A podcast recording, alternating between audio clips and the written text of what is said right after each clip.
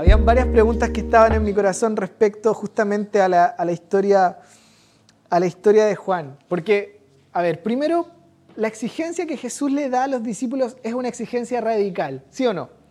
Jesús les dice, el que quiera seguirme, tome su cruz y sígame. Y ese es como el punto, yo diría, cúlmine, el punto quiebre en el cual los discípulos cambian la forma de percibir a Jesús. Cambian porque hay gente que deja de seguirlo, está buena onda lo de los panes, pero hasta acá no más. Y cambia porque también los mismos discípulos tienen que hacerse la pregunta interna de ¿por qué estamos siguiendo a este caballero? ¿Por qué lo seguimos hasta donde él está? Y creo que esa pregunta viene una y otra vez a repetirse en nuestro interior, a repetirse en nuestro corazón. Pero justamente esa es la expresión que hace el clic, que hace el cambio. Es, ¿estás dispuesto a morir? ¿O quieres solo cuidar tu vida? Esa es la primera pregunta. La siguiente pregunta que me salta de todo este texto es ¿por qué Juan tiene la patudez de llamarse a sí mismo el discípulo amado? Es decir, ¿quién le dio esa capacidad de nombrarse a sí mismo, no? El discípulo amado. Y la última es ¿por qué Juan siempre se presenta, sobre todo si ustedes leen el Evangelio de Juan, en el número 1, el 2 y el 3, siempre se está presentando como el que da testimonio? Entonces, estas son las tres palabras que hoy día quiero como compartir con ustedes. La palabra, básicamente la palabra testimonio, la palabra corazón y la palabra muerte. Vamos a intentar de responder esas tres preguntas y hasta donde lleguemos a contestar vamos a ir, ¿les parece? Entonces la primera, y lo vamos a hacer en ese orden, testimonio. Testimonio es la primera pregunta que me interesa que conectemos con qué es lo que Juan entiende, por qué él está hablando siempre de que él da testimonio. Muchos creen que Juan escribe también el libro de Apocalipsis y termina diciendo que Jesús, en Apocalipsis 1.9, es el testigo fiel. Alguna vez hablamos de esto en el árbol. El testigo fiel tiene un sentido, ¿sí? El testigo está hablando acerca de algo que él vio, que él conoció. Y en ese aspecto, lo que está diciendo Juan básicamente es que yo soy un testigo, es que Jesús es un testigo verdadero acerca de qué testimonio, acerca de quién es Dios. Y esto fue la conclusión de la semana anterior. A Dios nadie lo ha visto jamás, solamente el Hijo que está en el corazón, solamente el Hijo que está en el seno del Padre lo ha dado a conocer. Acuérdate por favor de esta expresión porque es maravillosa. A Dios nadie lo vio jamás. Esto, la intuición de Juan es que todo lo que habíamos dicho acerca de Dios quizás no estaba necesariamente correcto, no era ni siquiera adecuado al punto en que solamente lo que Jesús está diciendo acerca de quién es Dios, lo que Jesús muestra del carácter de Dios, eso es lo verdadero. Y si tenemos que elegir cómo es Dios, no podemos mirar a cualquier parte, tenemos que mirar hacia la persona de Jesús. Él es el testigo fiel, Apocalipsis 1.9. Y Él es testigo fiel por una razón, porque está en el corazón del Padre. Entonces, por eso Juan se entiende a sí mismo como alguien que da testimonio después de eso. Él da testimonio básicamente. ¿Por qué? Y esta es la razón, y esta es la clave. Porque en el momento de la última cena, Él nos demuestra cuál es su posición. Yo estoy sentado y recostado. ¿Sí? No puedo hacer esto acá en vivo, pero sí, estoy recostado en el corazón de Jesús. Yo era, el discípulo amado era el que se sentaba y se recostaba en el pecho de Jesús. Y esa es una expresión de tanta cercanía, de tanta intimidad. Pero, y esto es lo que quiero como ser claro hoy día, quizás va a ser algo breve lo que voy a compartir, pero tengo que hacerlo así. Quien quiera realmente dar testimonio necesita, la única habilitación es estar recostado en el corazón de Jesús. Porque Jesús está cumpliendo esto mismo. Él está recostado, es decir, la divinidad no se revela desde una posición de poder. ¿Se da cuenta? Porque pudiera decir, Él estaba a los pies. No es a los pies, es en el corazón. Está la divinidad al servicio de una revelación de amor hacia nosotros. Y eso tiene sentido con la segunda expresión. ¿Por qué Juan se entendía a sí mismo como amado? ¿Por qué Juan decía, yo soy el discípulo amado? ¿Por qué tenía esa patudez de presentarse de esa manera? Y creo y espero ser claro, preciso y certero en esto que quiero compartir, porque tiene mucha importancia. Tiene mucha importancia.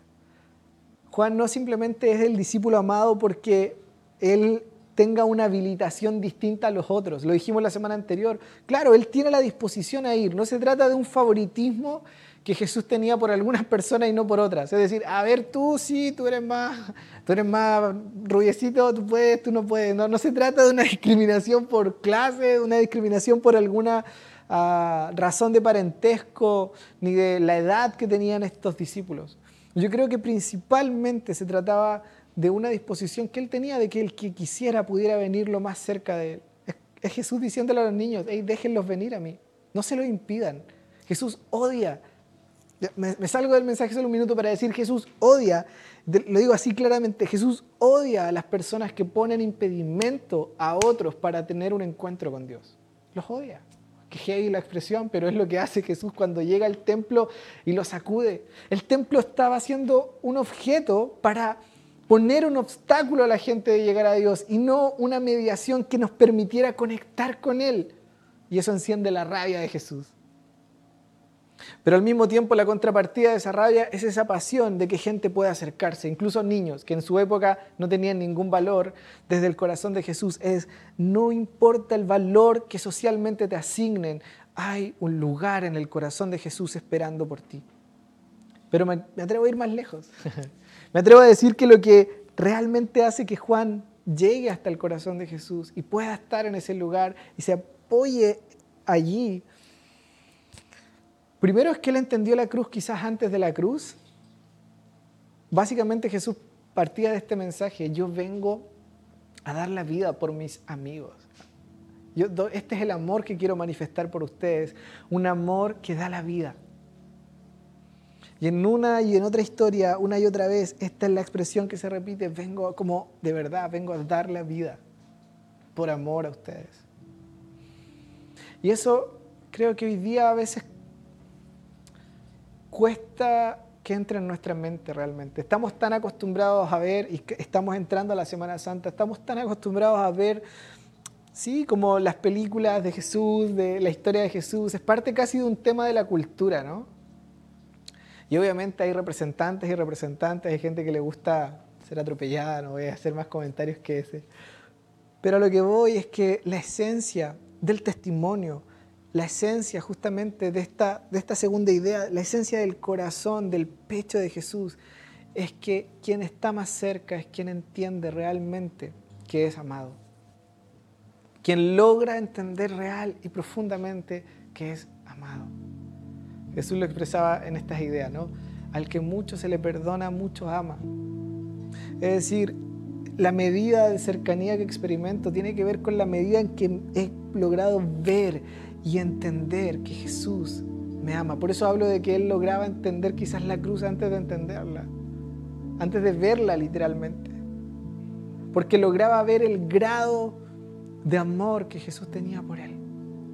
Y yo me pregunto si realmente es eso lo que hoy día nos mueve a hacer lo que hacemos. Y cómo me encantaría poder atravesar por un minuto estas cámaras y llegar hasta donde estás tú y revelarte y orar contigo y abrazarte y que juntos podamos experimentar que Dios nos ama profundamente, que no se trata de un eslogan, no se trata solamente de una frase bonita que armamos, se trata realmente del amor de Dios, de Dios mismo, tomando acción por demostrar ese amor concreto. Por eso creo que él era el discípulo y se entendía a sí mismo como el discípulo amado. Lo corrijo y digo, todos estamos llamados a entendernos como hijos amados.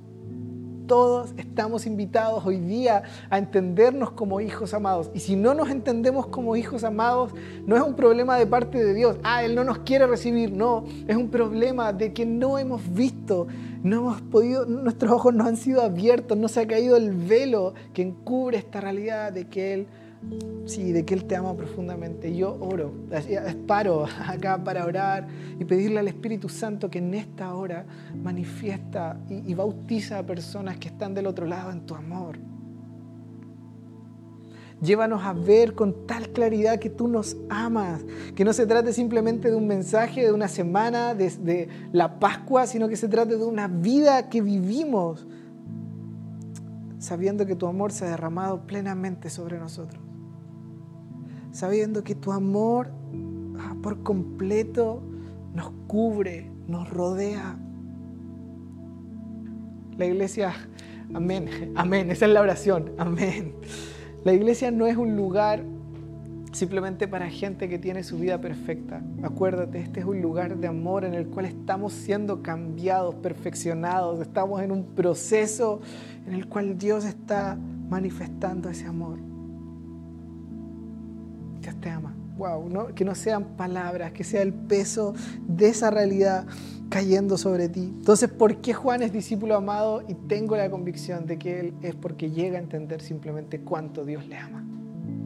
Y en la medida que tú logres entender cuánto Dios te ama, hay algo en tu identidad que se va a cambiar. Hay algo en tu ser que va a mutar en otra dirección. No simplemente que tu vida se va a mejorar, vamos a hablar de eso en un minuto, sino que realmente como si tu identidad cambia de dirección. Porque la cruz es un punto de referencia que cambia todo.